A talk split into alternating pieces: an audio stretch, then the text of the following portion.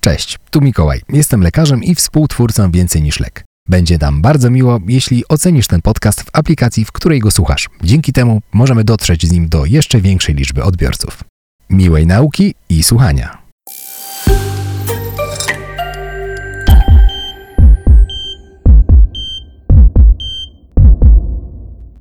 To jest edukacyjny podcast Więcej niż lek.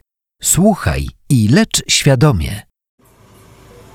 Cześć, y, dostałem info, że przywieźliście pacjentkę z krwawieniem z przewodu. Y, To, to ta pani? Tak, tak, to pani Lucyna, lat 58-9. Aha. W każdym razie, od rana dwa razy krwiste wymioty. Okej. W wywiadzie marskość wątroby, zespół uzależności alkoholowej. Pacjentka twierdzi, że nie pije, no jednak rodzina twierdzi, że wręcz przeciwnie. Tak. Poza tym udało się dowiedzieć, że miała gastroskopię rok temu. Tam były prawdopodobnie opisywane żelaki przełyku. Okej. Rodzina była obecna w domu, nie znaleźli żadnej dokumentacji. Nawet jeśli powinna, to żadnych leków nie bierze. Jasne. No, przy nas pani raz wymiotowała ciemną, fusowatą treścią. O, tam masz w tym worku. E, Przy przekładaniu pacjentki zauważyliśmy ciemną treść wyciekającą z bielizny. Jest trochę splątana. Ciśnienie 95 na 50, tętno 120 na minutę. Okej. Podłączyliśmy płyny i przywieźliśmy ją od razu tutaj. No, to wszystko, co udało nam się dowiedzieć. Jakbyś mnie jeszcze potrzebował, to idę kończyć papiery. Dobra, dobra, dzięki. Hej. Y, O, Kasia, y, słuchaj, ja będę zbierać wywiad i badać pacjentkę, a ty proszę zamonitoruj panią. Y, Podaj tlen w dużym przepływie, załóż drugie duże w kucie i pobierz od razu krew z grupami. Y, Marek, ty zadzwoń do pracowni endoskopii i powiedz, żeby byli gotowi. Podejrzenie krwawienia z żelaków zapewne niedługo będziemy z panią jechać. Okej.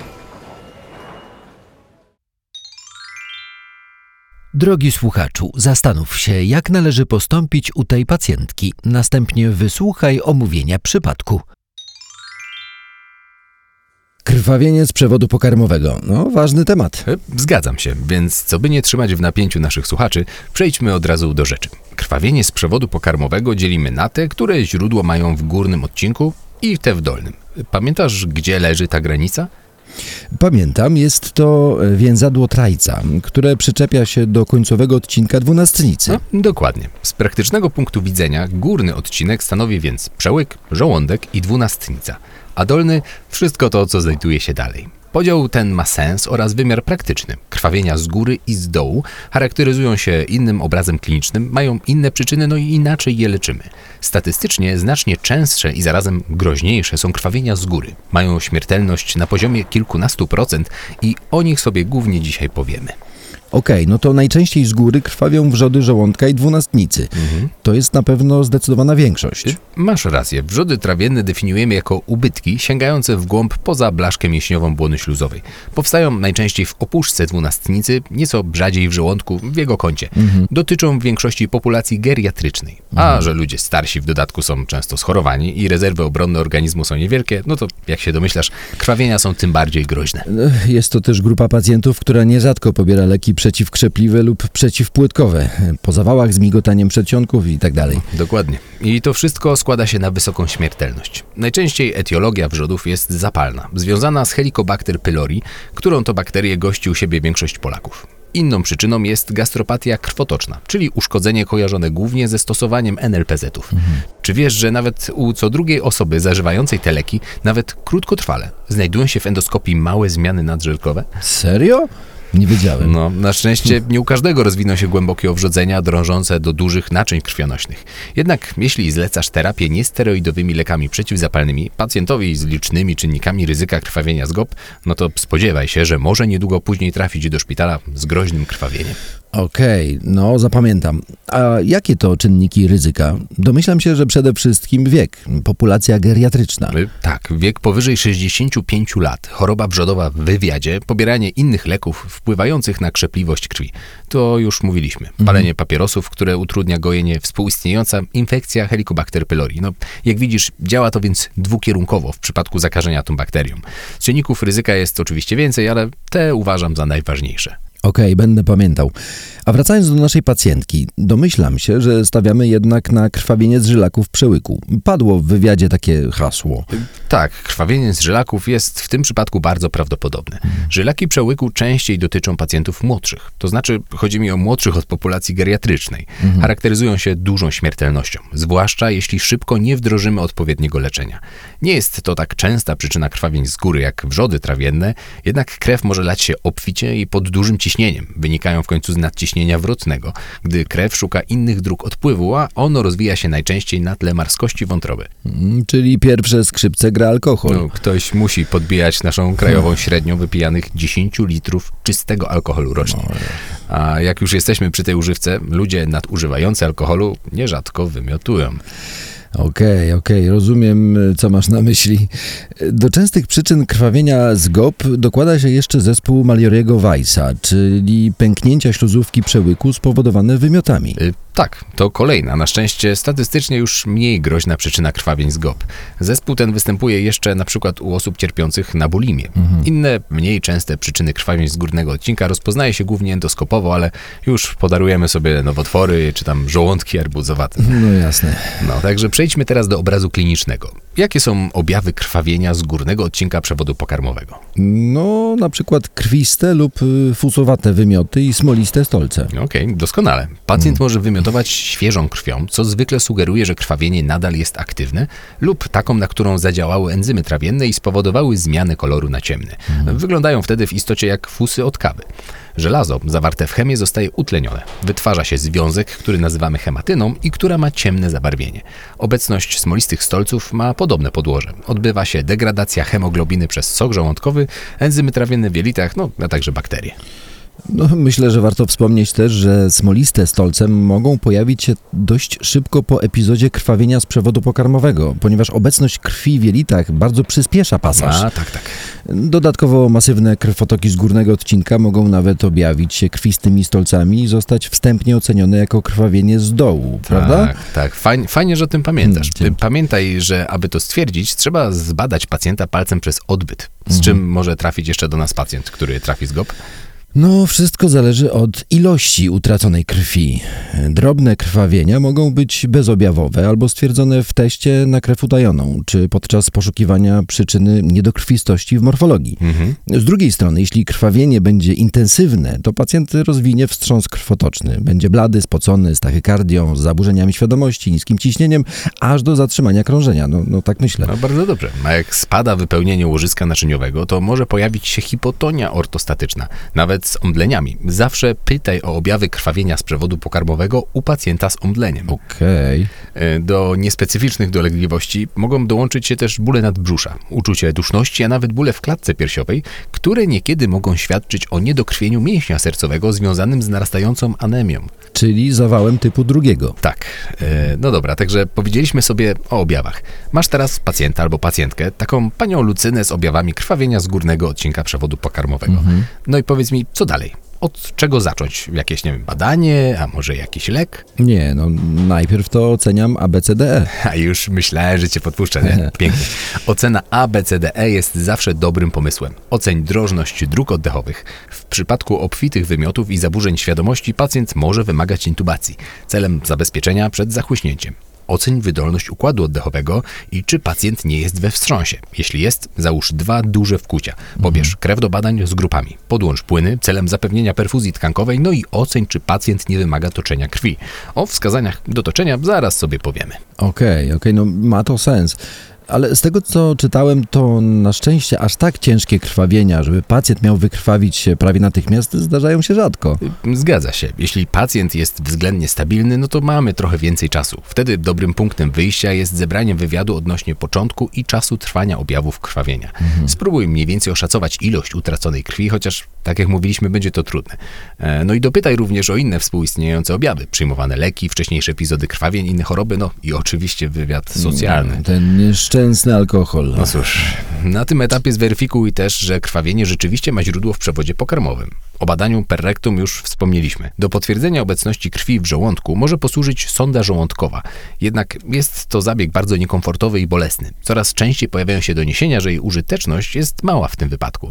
Ale zajrzyj też pacjentowi do ust. Krwiste czy fusowate wymioty mogą pojawić się w przypadku krwawień w obrębie nosa czy jamy ustnej, na przykład po ekstrakcji zęba.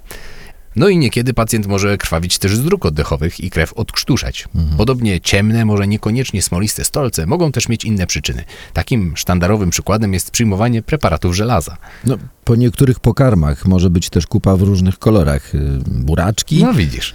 E, także zgadza się. No to powiedz mi, co robimy dalej? Zbadaliśmy pacjenta, założyliśmy wkłucia, pobieramy jakieś badania? Mm, Morfologia. Okej, dobry pomysł. Powiedz mi teraz, jak szybko zauważysz spadek hemoglobiny we krwi przy większym krwawieniu? Mm, Myślę, że dość szybko. Pewnie będzie to widać w morfologii. Chociaż, czekaj, no czekaj. właśnie. e, Czy tylko hemoglobinę tracisz przy krwawieniu, a co z osoczem? Co z pozostałymi krwinkami? Czy one się jakoś bronią przed wypłynięciem z krwawiącego naczynia? No nie, nie, nie, sorry. No właśnie. E, Masz rację. E, Krótko po krwawieniu nie będzie spadku hemoglobiny. No bo tracimy krew pełną. Spadek hemoglobiny zauważysz dopiero jak zadziałają mechanizmy kompensacyjne i dojdzie do przesunięć płynowych, które mają za zadanie uzupełnić łożysko naczyniowe, czyli po paru godzinach. Pacjent może być we wstrząsie krwotocznym pomimo dobrej hemoglobiny w badaniach. W morfologii na pewno interesuje nas jeszcze liczba płytek. Y, Zgodzisz się? Oczywiście. Podobnie inne komponenty układu krzepnięcia. No świetnie, w takim razie oznacz APTT i NR, spójrz na liczbę płytek w morfologii. Y, Podkreślmy to jeszcze raz. W wywiadzie trzeba spytać o pobieranie leków przeciwpłytkowych i przeciwkrzepliwych, które w większości przypadków należy odstawić, a czasem możemy podać odtrutkę. Na listach przyjmowanych leków często widnieje ASA, a czasem dwa leki przeciwpłytkowe. Poza tym heparyny, antagoniści witaminy K, noaki. Pamiętaj też, że pacjent może mieć rozwalony układ krzepnięcia przy chorej wątrobie. No, e, czy z badań laboratoryjnych coś jeszcze jest przydatne? Jak myślisz? E, Nic mi nie przychodzi do głowy, żeby coś konkretnie wniosło do postępowania przy krwawieniu. Chyba, że do diagnostyki różnicowej. A widzisz, przydatnym badaniem może okazać się dodatkowo mocznik. Podwyższenie stężenia mocznika przy niskiej kreatyninie z dość dużą czułością wskazuje na krwawienie z przewodu pokarmowego. Wynika to z tego, że mocznik jest produktem degradacji krwi. Badanie to ma wysoką czułość, ale niestety niską swoistość. Przy niejasnym obrazie klinicznym warto zrobić też krew utajoną w kale. E, no dobra, okej, to badania zlecone. Co robisz dalej? Myślę, że możemy wkraczać z leczeniem. Powiedziałbym, że dążymy do wykonania endoskopii. Y, Tak, gastroskopia jest badaniem priorytetowym i każdy pacjent z ostrym krwawieniem z przewodu pokarmowego powinien mieć ją wykonaną najlepiej jak najszybciej. Badanie pozwala przede wszystkim na zlokalizowanie źródła krwawienia. No, metod jest wiele. Ostrzykiwanie solą z adrenaliną, koagulacja, klipsowanie. Y, Na żylaki zakłada się opaski. Nie będziemy omawiać szczegółowo, bo to już wiedza dla endoskopistów. Czaję. Robimy ją od razu po przyjęciu do szpitala? Nie oszukujmy się, często nie jest to fizycznie możliwe. Na szczęście, tak jak mówiliśmy, na tyle obfite krwawienia, żeby pacjent miał się wykrwawić w kilka minut, no, występują rzadko. Nie zawsze trafi też do środka z dostępną endoskopią od ręki. Faktycznie, w szpitalu, w którym robiłem staż, endoskopia jest dostępna tylko w dni robocze w godzinach dopołudniowych. No, sam widzisz, czasami będziesz zdany tylko na siebie. Spróbuj więc najpierw ustabilizować stan pacjenta. Niekiedy dzięki leczeniu stan chorego na tyle się poprawi, że gastroskopia będzie po prostu bezpieczniejsza. Pobierz wszystkie niezbędne badania, podaj leki. Potem, zależnie od stanu klinicznego i ocenionego ryzyka, zdecydujesz co dalej. Im bardziej pacjent się psuje, tym wcześniej powinieneś wykonać endoskopię. Do oceny wspomnianego ryzyka służą skale. Ja używam na przykład skali Glasgow-Blatchford. Spójrz, im więcej punktów, tym wyższe ryzyko zgonu, a co za tym idzie, większe prawdopodobieństwo, że będziemy przetaczać krew, szybciej wykonywać endoskopię lub w ostateczności operację. E, No ta skala mówi też, że prawie każdy pacjent z krwawieniem wymaga przejęcia do szpitala. Mm, Kumam. No dobra. Załóżmy, że mam pacjenta, u którego będę mógł zrobić gastroskopię dopiero za parę godzin. Aha. Jak optymalnie go leczyć? Podam bolus płynowy, żeby zapewnić perfuzję tkankową.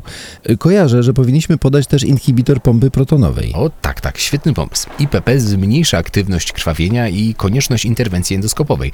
Warto go podać w krwawieniach nieżylakowych, zaś w krwawieniach z żylaków przełyku lub żylaków żołądka inne leki mają znaczenie. Czy wiesz jakie? Nie, niestety. A widzisz, leki obniżające ciśnienie w układzie wrotnym, na przykład oktreotyd. Okej, zapamiętam. Kolejne pytanie. Kiedy toczymy krew? E, powiem Ci tak, niektóre zalecenia mówią, że wskazaniem do toczenia jest utrata powyżej 1 trzeciej objętości krwi krążącej, czyli u standardowego pacjenta około 1,5 litra krwi. Ale konia z rzędem temu, kto potrafi to dokładnie obliczyć, gdy wynaczyniona krew znajduje się w przewodzie pokarmowym. Musisz wziąć pod uwagę całość obrazu klinicznego i podjąć decyzję. Jeśli pacjent pomimo wlewu krystaloidów nadal jest niestabilny hemodynamicznie, jeśli widzisz, że nadal aktywnie i obficie krwawi, na przykład wymiotuje dużymi ilościami krwi.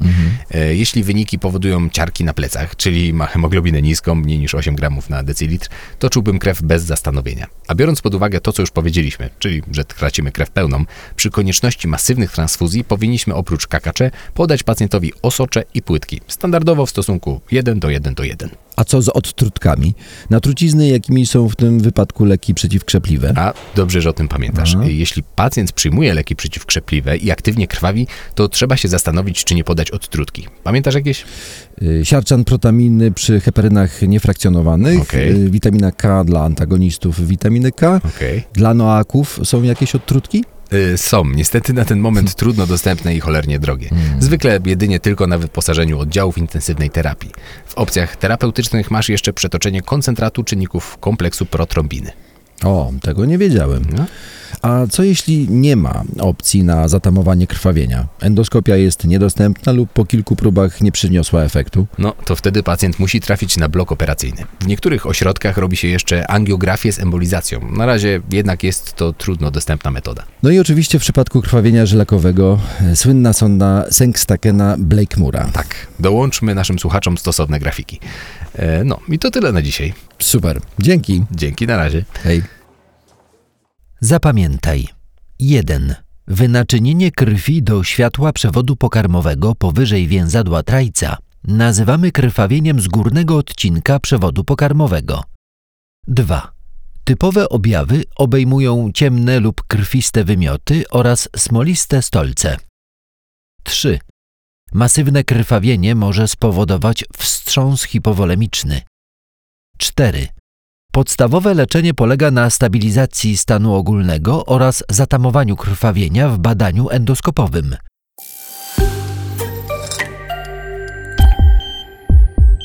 Więcej niż lek. Medyczny portal edukacyjny. Ucz się i lecz świadomie.